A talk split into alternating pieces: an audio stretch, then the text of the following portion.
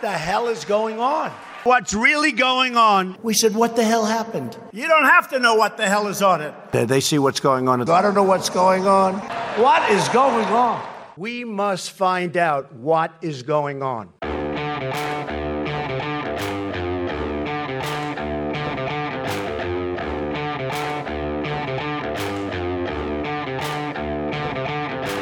Hi, I'm Danielle Pletka. I'm Mark Thiessen. Welcome to our podcast, What the Hell is Going On? Mark, what the hell is going on? What the hell is going on is we went up to Capitol Hill today to talk to one of my favorite congressmen, Mike Gallagher. He had a really fascinating column in the Wall Street Journal recently about the danger that the Chinese telecom giant Huawei plays to our national security and our special relationship with Britain. Britain is using Chinese technology to build its 5G network. And this 5G is this new network that we're all going to be using soon that goes, you know, thousand times faster than 4G. Instant downloads. Our whole architecture of the 21st century economy is going to be built on this. And so Mike had a great piece basically saying, Hey, Britain, you just did Brexit. You want a free trade deal with America? You can't let China build your uh, 5G networks. And I think he's absolutely right. American leaders have really been late you know, off the mark. Members of Congress are not very aggressive on this.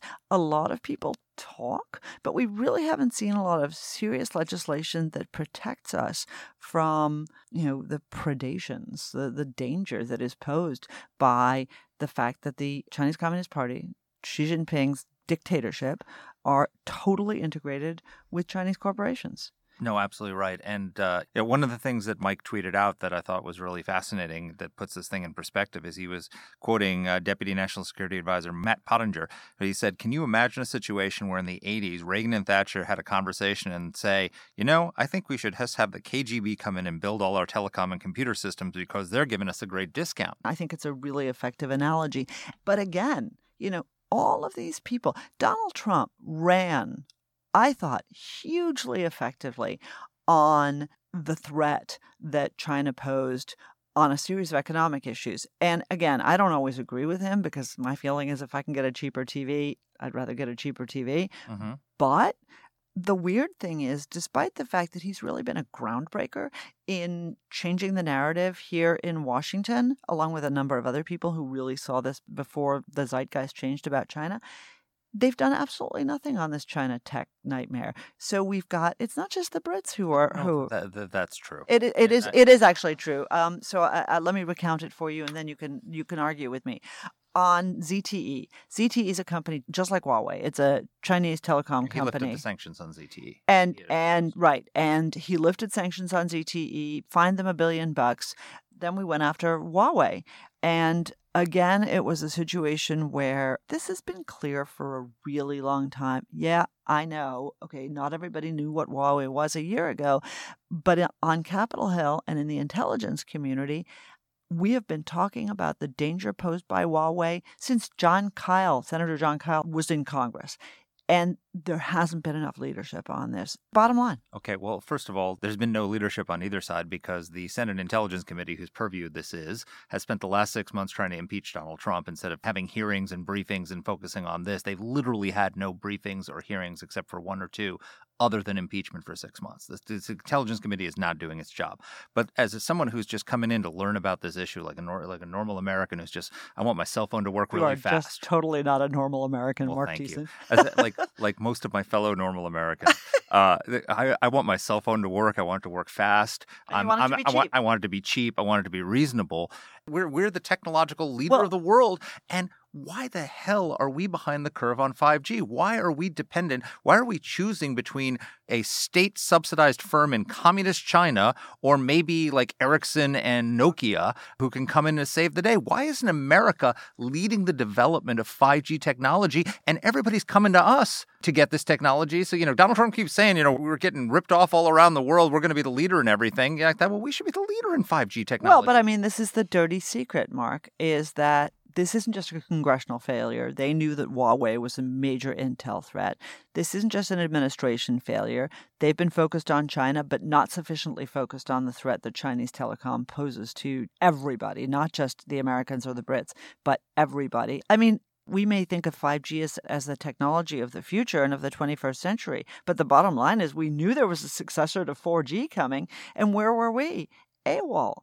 So, you know, I think that there's a hidden story here about America's failure to innovate, America's failure to keep up, American industries' failure to actually take the lead on this. And you know what? We're really good on the software side. Yeah you know, with the Googles and the Facebooks, but we're really not that awesome on the hardware side. And Huawei's eating our lunch. But and if we become a socialist country, we'll be even more innovative. That's and, fine. We we can slam the Democrats, can and we can slam socialism, and we're gonna, you and I are gonna agree and sing from the same choir book on this. But the bottom line is, we are arguing against China. And the reason that these countries are going to China isn't because America's too expensive or because America wants certain guarantees. They're going to Huawei because Huawei owns this sector. And yeah. that's pathetic, reflecting on us. And also is they're using this, it's the same thing that they have with steel and with other technologies, which is they're dumping. So what they're doing is they're doing state subsidies to all of these things so that why does Britain want to go with Huawei? Because the Chinese government is effectively subsidizing their 5G network by making it cheaper than any of the competition by using state intervention. This is exactly what Trump is trying to break in his trade negotiations with the Chinese. Now, when it comes to steel, okay, who cares? We get cheaper steel when it comes to building the architecture of our entire economy on which everything rests, everything is going to rest on 5G. We should not be allowing China to do that. Oh, but it's not just it's not just 5G. It's it's in a whole series of technological areas. And one of the things I flagged at Mike, and you guys will hear this in our conversation, is you know what freaking hypocrites we are. I'm sorry. So we had a president to prime minister, Bojo, Boris Johnson to the Donald argument, transatlantic fight over Huawei when the British government decided that they were not going to listen to our, our and the Australians' exhortations. They decided they'd go with 35% of their content being from Huawei, which is uh, the same as being 100% in my mind. But Trump and Johnson had a huge fight about this very recently. Very, very recently. And you know what? Again, you can't beat something with nothing. What's well, what's the have, better thing we're going to offer well, we them? have something. We have a trade deal. If, well, I, am Bojo, right. I say to Donald Trump, Give okay, your, give all me right. your 5G. Give me your 5G technology. Well, I don't have some. You know, now it's interesting. Uh, Attorney General uh, Barr the other day, and the possibility that the United States should simply buy Nokia and Ericsson, and that's a really interesting. I don't know how I feel about that, but we have to find some way to jumpstart America's 5G. 5G. Or um, or or we need to have better technology and leapfrog over it. Yeah. But right now what we're looking at is at the moment that countries are investing and it's not just the UK. We've had the same fight with our German allies they also have gone the wrong way. And yeah. the bottom line about why they're going the wrong way is not because they want to screw us, and it's not because they want to be lackeys for the Chinese. It's because it's cheaper. They're voting with their wallets. They're making a mistake, but they're voting with their wallets. And this is where the United States, I think, really falls down on the job. We've talked about this on national security before. You know, we need to compete. Yeah. We need to compete with the Iranians in the Middle East. We need to compete with the Chinese in Asia. We can't just wander around going, they suck. Don't talk to them we don't like them. But we can put pressure on our allies to do the right thing and use the leverage that we have. Yeah, um, but again, wouldn't it be, you, it be even you would agree? We're not disagreeing. Yeah. Even me. Even, even I would agree. Even, even someone you. as stupid as you can get this point, Mark. Mark totally got the subtext there. Yeah, we got. Look, and one of the points that Mike makes is that this doesn't hurt our just our economic and possible trading relationship with Britain. It hurts our intelligence sharing relationship with Britain because if we can't trust the security of their networks, then we can't share intelligence with them. And quite frankly, if Europe goes through with Huawei, you know, everyone's saying the threat that Donald Trump poses to the NATO alliance and the transatlantic relationship. Yeah. No, folks, if you're going to turn to communist China, which is really the new national security threat that replaces to form the, the, the backbone of your to form the backbone of your community. I mean, can you imagine if in the Cold War, I mean, using his analogy, that all of our European allies decided to let the KGB build their networks, and then they turned to us and say, "Hey, share your secrets with Nazis us and cooperate." Too, but but, but no, I mean, but I mean the whole purpose of the NATO yeah. alliance was to counter the Soviet Union. Yeah. If West Germany and all the NATO allies at the time had said, "Yeah, we need your troops here and we need your help to counter the Soviet Union, but we're going to let you know Mikhail Gorbachev or Brezhnev build our computer architecture," we would have said, "Are you crazy?" So I think the Europeans, their decision to go with Huawei poses much greater threat to the transatlantic alliance than anything Donald Trump has said about the Article 5 commitment to defend Europe. I want to raise an additional point that you made, but I'm going to do it after we talk to Mike because I really want to get to that conversation. Right. So, for folks who don't know Mike Gallagher, who really is a, a rising star uh, in Congress, he spent seven years in the Marine Corps. I actually met him right when he got out and was looking for a job. Deployed twice to Anbar province in Iraq. He speaks Arabic. He went to Princeton undergrad, got a master's, and then a PhD at Georgetown. He's why are we hanging around with this guy? He's too smart.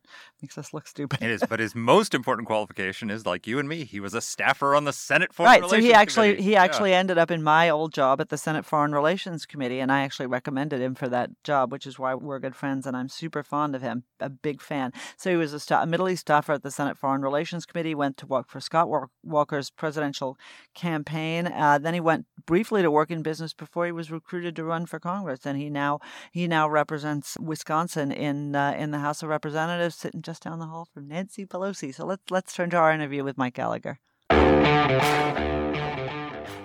All right, so Representative Mike Gallagher, thank you for joining us. Thanks for coming to my office. I'm honored by your presence. Well, we're delighted to be here just feet away from the Speaker of the House, Nancy Pelosi. Right. You're really close to the power in the uh, in the building. And uh, Mark just knocked out a set of pull-ups in the pull-up bar I have in my office, so it's good. We're going to work out and we're going to talk about foreign policy. Okay, that is just a complete lie, but that's the last lie we're going to tell, even though we are on Capitol we Hill. Are clearly in a politician's office.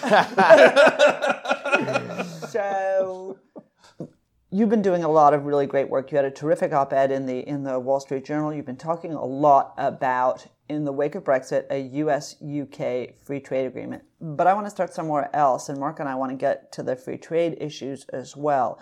One of the most interesting things you and others have said, both Republicans and Democrats, is that if the British are not serious about Huawei, the Chinese tele- telecommunications big 5G company, that this is going to get in the way not just of a free trade agreement, but potentially intel sharing and more.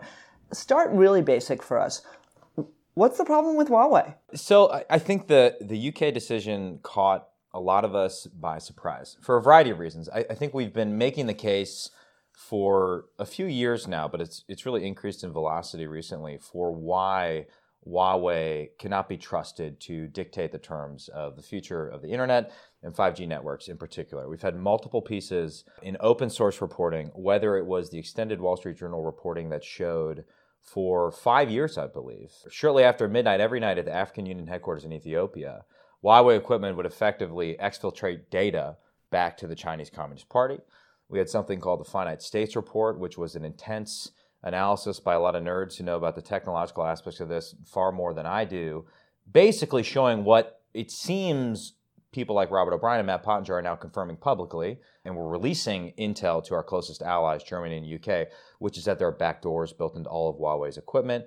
But then I would also say there's a broader question as to whether any company like Huawei or ZTE that receives such generous state subsidies, whose founders and key executives all have close ties to the Chinese Communist Party, who live and work in a country where there's a law dating at least back to 2017 that requires those companies to surrender any data that the Chinese Communist Party demands to them, whether they should be allowed to compete for the future of 5G. I think the answer is definitively no, and we can't have our closest allies with whom we share most, if not all, of our intelligence uh, disagree with us on that issue. So there's a lot of people in Congress that were surprised by that and are actively taking steps to convince the Parliament to now overrule Boris Johnson's decision. Okay, let's dumb this down for a second because we all talk about 5G. Ooh, 5G. You know, can't can't let the Chinese dominate 5G. Blah Yes, blah blah. that's right. 5G. What the hell what is the hell 5G? What the hell is 5G? What the hell is What would be the simplest way to describe it? Super fast internet, you know, with zero latency, right? Sort of the next evolution of the internet that's going to make things like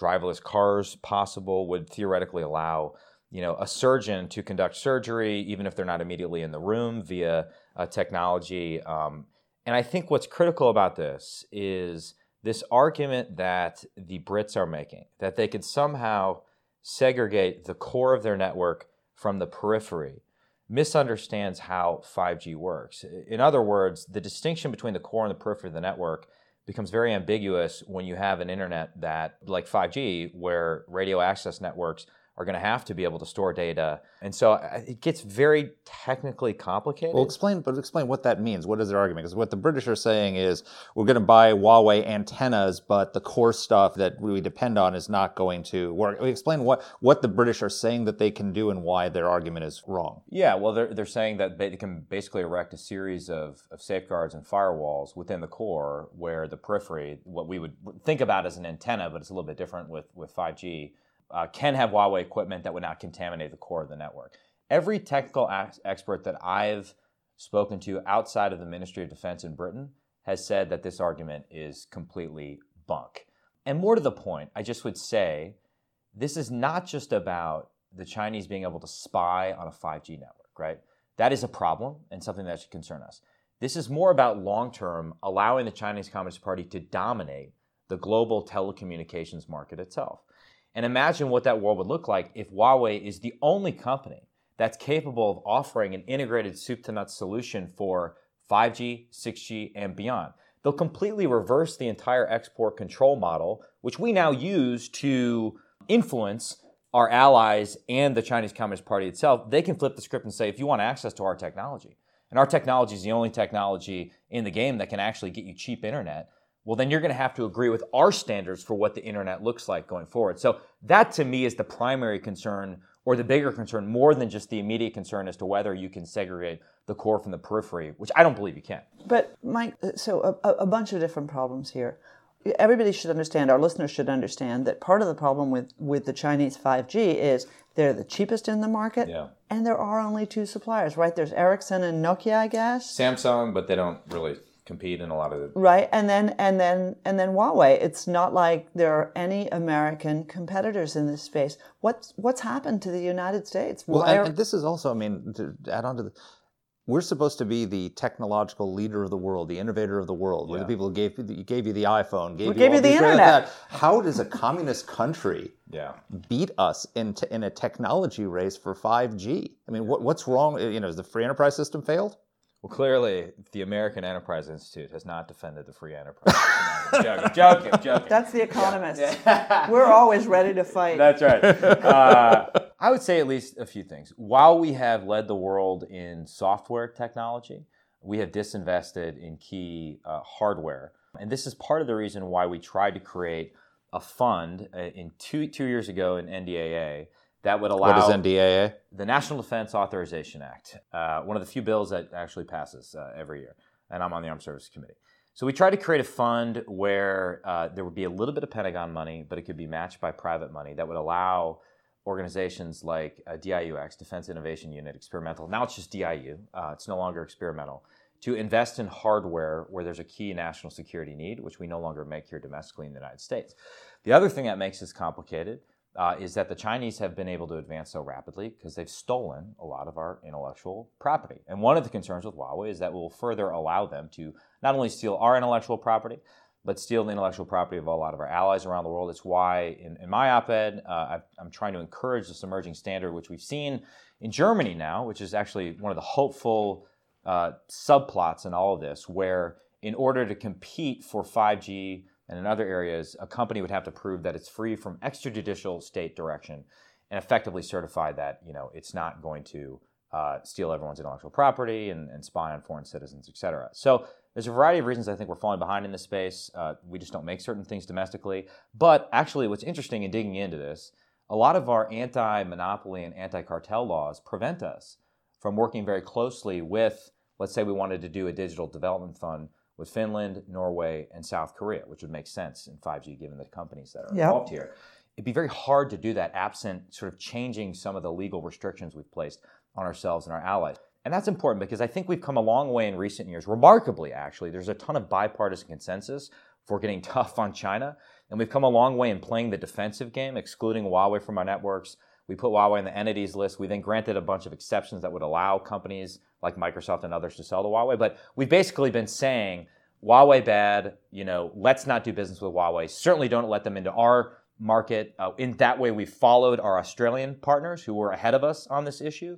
But what we haven't been able to do is figure out the offensive game. In other words, it's one thing to say, Huawei bad, don't come into our networks.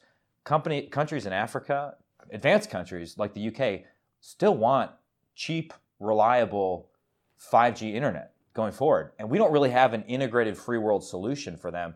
And it may require us to consider some things that we would describe as industrial policy uh, to offer that. So uh, a lot of different things going on here. But I, I, just, the final thing I'd say is it's been remarkable to me to see.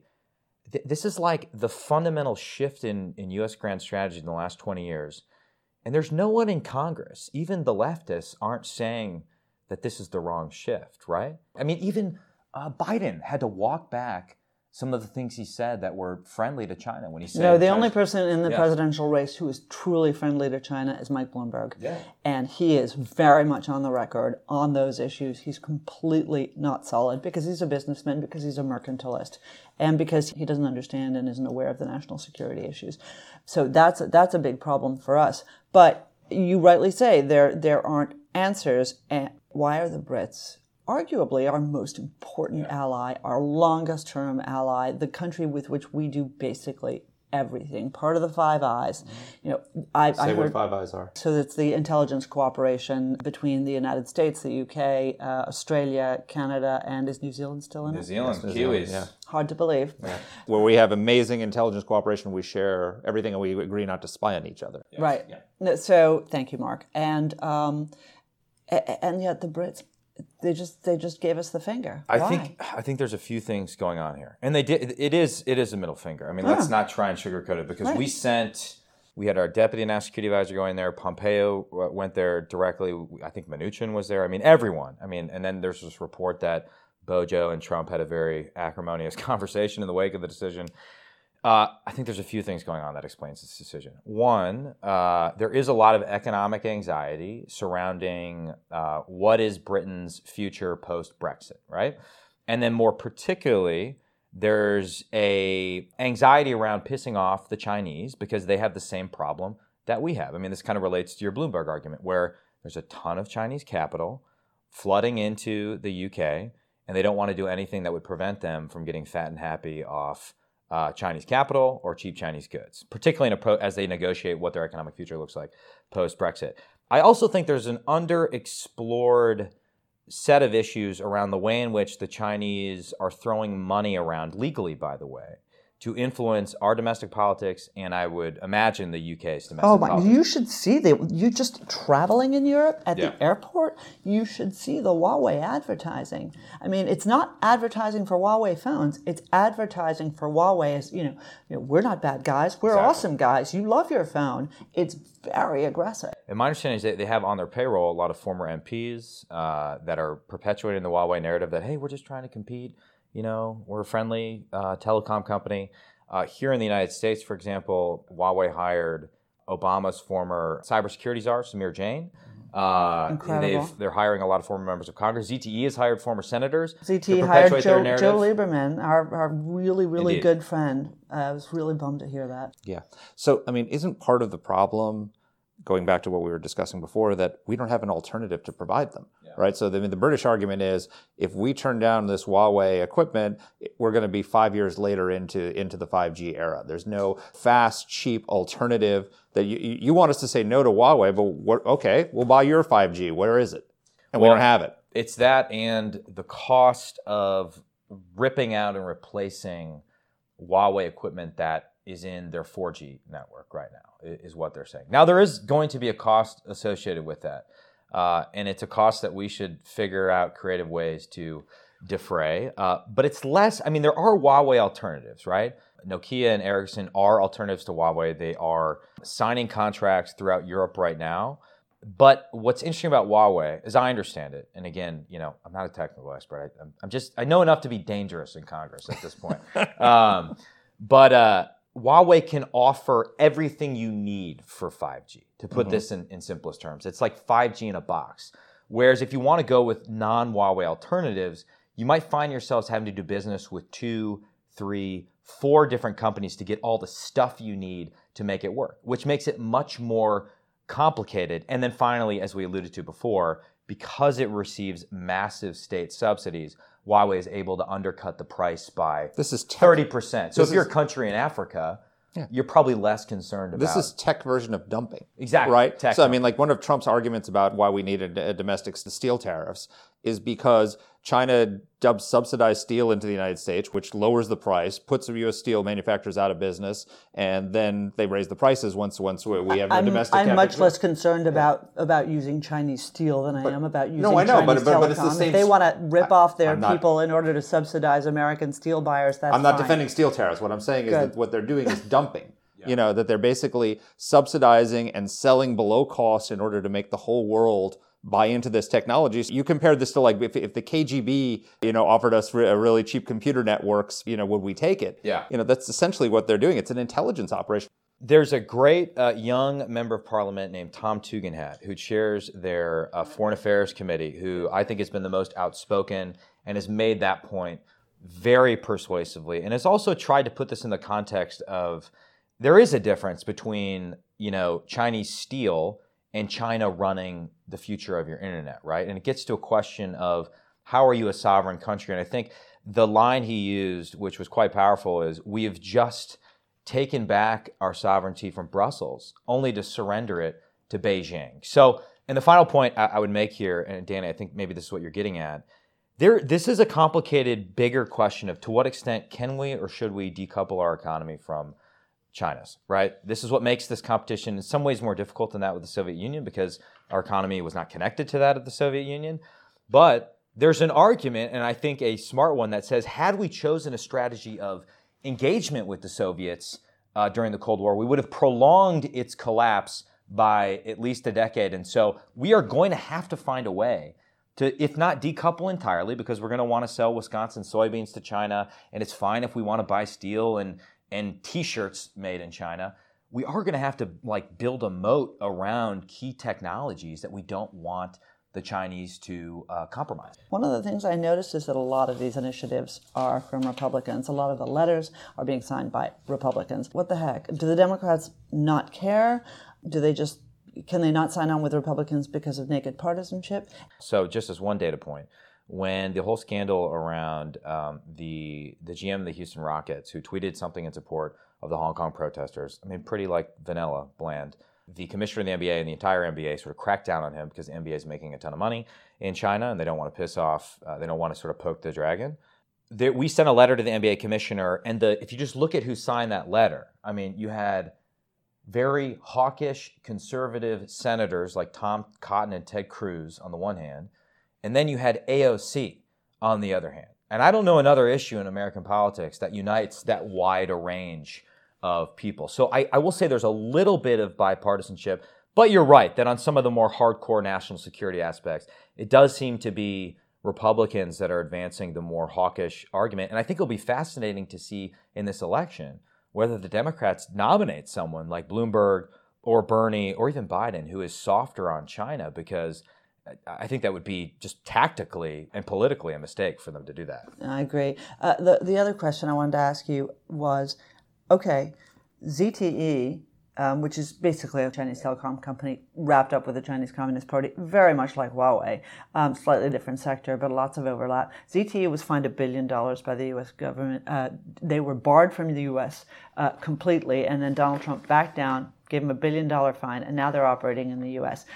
Huawei, which we've just spent the last 15 minutes describing as one of the great modern menaces to freedom and to our Western allies and to ourselves, is still allowed to buy stuff from Microsoft and buy U.S. equipment. Okay, what kind of hypocrisy is this? What's going on? It, I, I do think it's fair to criticize kind of the the two steps forward, one step back nature of all this. In other words, the administration has done some great work initially in getting the ball rolling, but then what we all get, both the administration and members of Congress who are hawkish on this issue, when we do stuff like a denial order for the ZTE or placing Huawei on the entities list, which effectively is designed to prevent American companies from doing business with these companies, um, industry in America pushes back hard, right? And so the argument you hear from a lot of sophisticated tech companies is, well, we have to sell software to Huawei because if we don't do it, they'll they'll buy it they'll either buy it from a non-american company or they'll make it themselves where i think this argument is wrong is that if you sort of look at made in china 2025 the strategy to source everything domestically their goal is to make everything themselves eventually They're So you can steal it anyway. you can get the short-term profit now and then be kicked out of the market later on when you're on far less favorable terms or you can do the right thing right now. And by the way, China uses that money to fund R&D that will eventually allow it to exclude U.S. companies from doing business in China. So I, I think the argument's wrong. I think any ambivalence we project only enhances uh, China's case, but it does show what what we know, which is we all got fat and happy off cheap Chinese stuff over the last two decades, and so extricating ourselves from portions of the Chinese economy is not an easy thing to do. It's very difficult and requires us to absorb some pain. Let's be honest, it's going to be painful, but it's a necessary evolution. I mean, in a way, the trade war is helping in that sense because Yeah. people have been moving their manufacturing, their the lines of production out of China into India, into uh, into other countries in Southeast Asia. So, you know, I mean, there uh, we probably do need to explore a, a broader decoupling. But I want to ask you something uh, specifically about. I want you to walk us through the worst case scenario if Britain and the other European countries go through this. Why is this so bad? You know, you said there were two examples recently in Africa Yeah. where Huawei actively was helping the government spy on their political opposition. There was a report in the Wall Street Journal that they can get their encryption technology to access computer networks. If you're an average person out there who says, "What? Why? Why do I care if Huawei or somebody else is doing this? Why is this a bad thing?" So I think the worst case scenario kind of unfolds in two stages. Uh, one, my primary concern is not just the immediate threat it poses to our relationship with Britain, but the legitimacy that the UK's decision is going to confer on Huawei's competition in Berlin, in every other European capital. Because now we have countries that may have been fence sitters before, or where we were shifting the momentum in our direction, right? There's been a remarkable change in the Bundestag recently. There's a sort of an insurgent group that's saying, no, we're not going to allow Huawei into our networks. But now, people that are less hawkish on China, less worried about Huawei and ZTE, uh, more welcoming of this argument that you can isolate the core and the periphery in 5G networks, are going to point to the UK and say, well, if the US's closest ally says this isn't a problem, or this is a problem that can be mitigated, then well, then there's no problem for us. We can go with Huawei and ZTE, which will then allow them to further consolidate market share. I think they're 35% of the market right now, and that's been a rapid advance over the last decade. Which means when it comes time to think about 6G or whatever the future is, it's going to be like, you know, SpaceX satellites booming internet down to everybody. There will be no non-Huawei alternatives.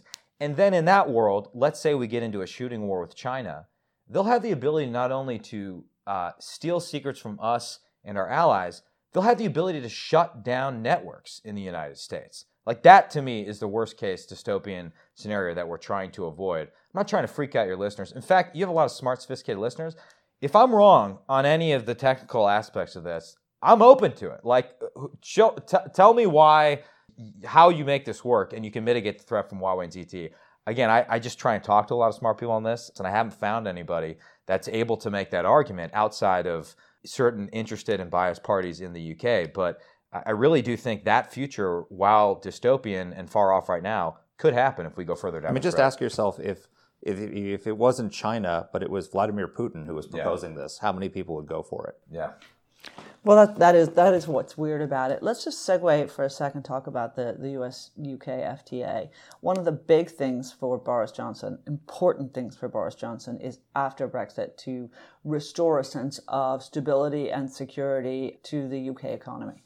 Okay? This is this is what's going to be the secret to him getting reelected. This is what is the secret to succeeding outside the European Union. This is a BFD for Bojo, uh, if we can call it that.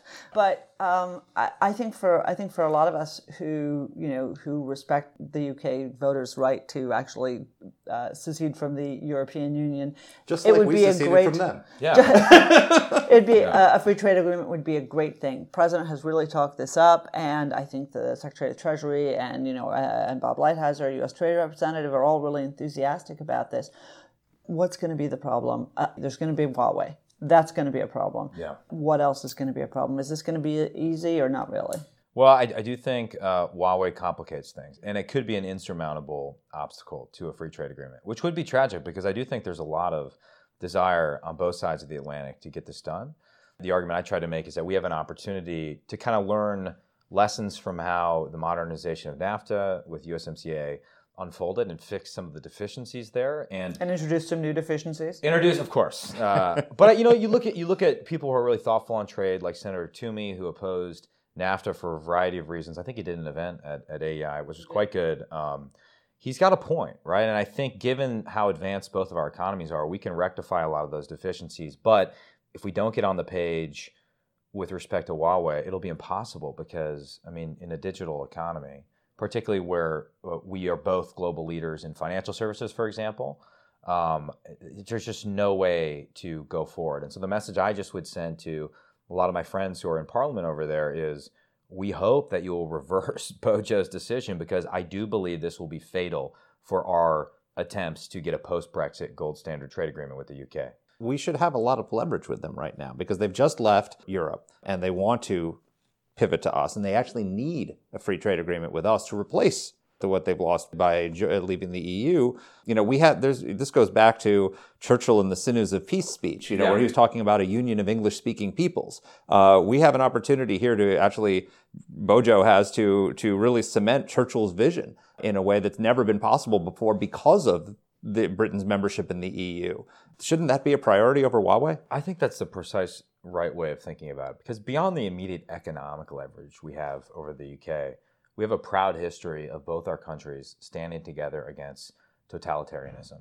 And I don't know another way of describing what's going on with China under Xi Jinping other than it is a totalitarian state that is seeking to succeed where you know its predecessors and uh, have failed, um, seeking to learn the lessons of the Soviet Union's collapse, which uh, General Secretary Xi has studied in great detail. And I think our defense against that starts with the U.S. and the U.K. standing firmly together. Now the good news is there is a there was a did you see this article last week? I don't know if it's in the House of Lords or the House of Commons, but there's a group of elder statesmen in the UK that are fighting this that are calling themselves the Wolverines. Which brings to mind, of course, Red Dawn, where we resisted Soviet. That's right. Which further complicates things because the remake of Red Dawn was censored by the Chinese Communist Party, and they remade the bad guys from being Chinese to being North Korean. I remember so that. Yeah, it all gets right. very, very complicated because of the because they would lose the Chinese market. Which I think we need in the way that we changed our rating system when westerns were being very cruel to horses in the late 30s. We now need sort of a, a new rating sh- system to show when uh, movies, whether it's the Top Gun remake or Midway are being influenced by Chinese propaganda. Rated so, C for communist influence, yeah. right? no, there's a, there's a serious point in that, yeah. that I think gets to something we were talking about earlier, which is I, have talked with kind of the cyber work I'm doing with a group of uh, Hollywood screenwriters, television screenwriters, and they'll be very honest that what, what happened in the NBA, what's happening in a lot of different industries, is having a chilling effect on Hollywood. I oh, mean, there's, there's no, no appetite to criticize China we don't want to kill China. We still want you know cheap stuff at Target. Yeah. We, we don't we don't want to hurt the Chinese people, but we want to make sure that you know that the Chinese government is not using its financial power to not to speak of its military power to take advantage. And I don't understand why Congress has not been more forward leaning, even in legislating. Why yeah. hasn't Congress legislated on Huawei? You know what's interesting? We there's there's like 50 pieces of legislation on Huawei, but there's such a collective action problem in Congress right now. And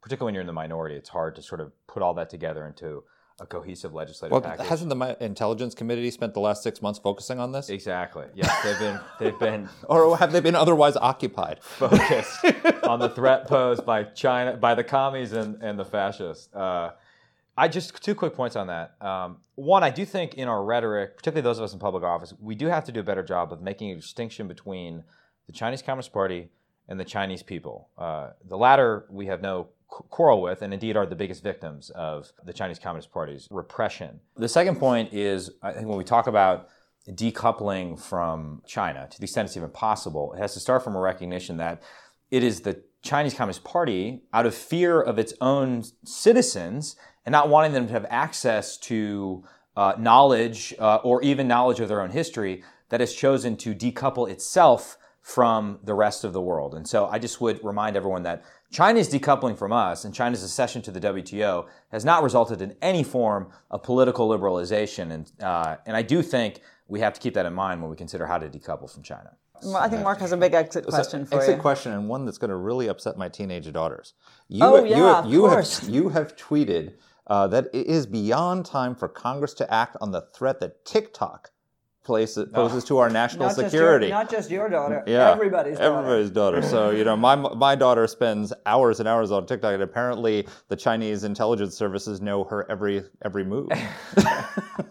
Watch out. and can Well, replicate so what's what's interesting is uh, I think both the Navy and the Army have recently prohibited their sailors and and soldiers from uh, from using TikTok for this precise reason that I mean any Chinese company I mean you have to sort of assume that uh, the data is not secure and that it goes right back. It's not just TikTok. It's pretty much any app made in Yeah. China, apparently. We got a problem with you know look at the commercial drone market. DJI controls eighty percent of the market. We just don't make As a Chinese com- Chinese drone making So- company, yep. exactly. Uh, so this is a huge a, a huge issue. Um, so with all apologies to your daughter and to all the millennials on my team that use TikTok, I was unaware of TikTok. I'm supposed to be a young member of Congress. I'm like the least technologically savvy person. No, I mean you get the appeal of Yeah. TikTok. It's it's Yeah. great. It's innovative. The problem is that like uh, you know like everything, there's just everything has and, and the same with Huawei. You know, fine that it's technology. The problem is everything has an illegal backdoor. Yeah.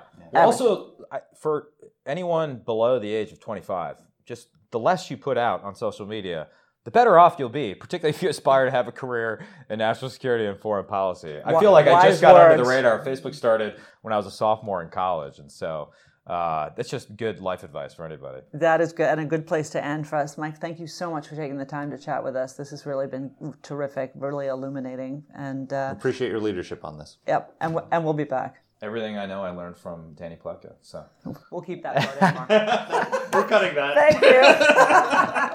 Thanks a ton. So Mike didn't disappoint. He really, I think, is well versed in the issues. I think he really understands it. He's been willing to show leadership on in Congress on these issues. He's really been upfront on the cyber issue as well. And the only question for me is how we're going to manage this as a challenge with our allies, which brings me to the point I wanted to ask you about in the in the intro. One of the things that's driving this discord between us and the Brits, between us and the Germans, between us and others uh, over Huawei is that there really isn't consensus yet about the fact that we're facing a threat from China. I don't think the Europeans are there yet. I thought it was Donald Trump. Yeah, well, Yeah. there's consensus about that. There's consensus about the wrong problem. Yeah, exactly. I mean, look, the, the, the reality is China poses the the greatest existential threat to the United States in the 21st century. The rise of communist China. We're seeing it. We just had Scott Gottlieb the other day on on the podcast to talk about the uh, coronavirus, Yep. and it literally is Chinese communism and authoritarianism that poses a public health threat because we've got this giant country that lies about the number of cases, the number of uh, you know victims, and all the rest of it, and we can and stops us from dealing with the threat. You've got now China is quietly but actively building up its military. They intend to displace us in the Pacific. well, they're, And- al- they've already displaced us as the you know as the greatest shipbuilder. They're building more ships than we are at this point. Absolutely, and They're- they're and many of them with stolen American technology. Right, The submarines, aircraft carriers. So they're building up all this this technology, military uh, technology. They're going to build the cyber networks that undergird the uh, the Western economies, and then let's say they decide we're going to invade Taiwan, and we say no, you're not, and they say. Yeah, we will. And if you try and stop us, we're actually not going to lob a missile at you. We're just going to shut down your electricity for a week, or we're going to uh, shut down your uh, your critical infrastructure. And look at all the things we can do through Huawei. They, they won't say it that explicitly, but we all know that's the reality that they can they can get in through the back door to attack us without even having to use that military technology. Right. Doctrinally, I think we would view that, uh, view China shutting down our electrical grids as an act of war against us. I hope But that they would be more and so- deterrence. Right, They just they- have to deter us. Right, and they are building a very substantial deterrent because of their because frankly of their market share. But again, Yeah. you can't beat something with nothing, and Yeah. this is how we have we have disarmed ourselves. You don't like the INF treaty, okay? I don't like the INF treaty as well either. But the reality is, on this tech side in five G, we have unilaterally disarmed because we are going to Angela Merkel, we are going to Boris Johnson, we are going We to all have an these foreign leaders and saying, "Don't buy that, don't buy anything." You know, sorry, that that doesn't work, and it is striking to me that a president who has taken, I think, a lot of hits for being very tough on China, has not been strong enough on this issue, and that Congress, which has known about this, you argue that they are they've been obsessed with impeachment, but let me tell you, this problem with Huawei was a problem before Donald Trump was a gleam in Nancy Pelosi's eye. We've known about Huawei for years. Huawei came and tried to give AEI money probably 10 years ago, and we said no. Okay. Good for us. Yeah, absolutely good for us. But not everybody said no. We knew then, and our failure to get ahead of this, our failure to recognize, is in fact our failure, not Boris Johnson's failure. And another angle to this. So we worry about the, we talked with Mike about the military possibilities of how they can get at our critical infrastructure. The other thing that Washington has been so obsessed about is political interference in our elections, no right? kidding. You know, we we oh my gosh, Russia is interfering in our elections. You think Russian interference in 2016 was bad? Look at what's good, what China's interference could be like uh, in a few years if if Huawei controls the technology. There've been some stories. So Huawei completely dominates African markets. Yep. They're completely Oh, there because they're they, at that. And so in both Uganda and Zambia, Huawei officials have actively been helping the government spy on the political opposition and disrupt the political opposition in that country because they have the networks and the capability to get in through the back door into their computer systems. So you think that the Russia scandal of 2016 was bad? Wait for the China uh, election interference scandal of 2024 or 20 or 2028 or whatever is coming So up. maybe they're going to go for Mike Bloomberg because he's really the softest on Well, you China. go. But you know, look, we've talked about this before. Again, Australia was the canary in the coal mine on this. When Australia started seeing the Chinese interfering in their political processes, when they started bussing around busloads of Chinese nationals who lived in Australia in order to protest things that the Chinese government didn't like in Australia. There, that was a huge wake up call to them. And they have been with us lobbying on this Huawei issue. But I think you're completely right. If we cannot behave proactively, yes. if we cannot anticipate these challenges and get ahead of them and be better, we are going to lose. And we're, you know, I, I would never say we deserve to lose because this is a great country, but we Can't afford but we but we're but we're looking for trouble. Yeah, but I just want to, uh, you know, you you always tease me for praising Trump. but Yes, will I tell, do. But I will tell you this: More uh, more Trump been- praise coming, he's- folks. He's he has It's coming. shut up. So you're absolutely right. George W. Bush didn't confront China. Barack Barack Obama? Obama didn't confront China. For all the imperfections of what he's been doing, no president has confronted China and taken on China the way Donald Trump has. And he's and it's one of the few things that he's gotten bipartisan support for. So he deserves a lot of credit. That look, it's not perfect, it's not enough, especially in, when it comes to Huawei. But we Um, got to do but- more. But but but he's moving us in the right direction, and we have to do more. Right. We have to move faster in the right direction. We've got to be the something that beats that beats that that particular enemy and all the enemies like it. Amen. Amen. Thanks for listening, folks. And and we mentioned a bunch of articles, both uh, Mike Gallagher's piece Yeah, in we'll link uh, to the them. Wall Street we'll Journal. link to them on the website, and we'll link to them in the transcript. When we send this uh, podcast out, uh, we we always include the transcript. Uh, so yeah, so look for that on, on our Twitter feed. Happy week. Bye. Bye. And our team here at AEI is Alexa Santry, Matt Weinset, Jen Moretta, and Macy Heath. Let us know what topics you'd like us to cover. You can get in touch with the show by emailing us at whatthehell at aei.org. Or you can reach us on Twitter. I'm at D Pletka. And I'm at Marc Thiessen. That's Marc with a C. Please rate and review the podcast. If you like the show, please subscribe, share it, comment on Apple Podcasts, or wherever you're listening to this. Thanks for listening.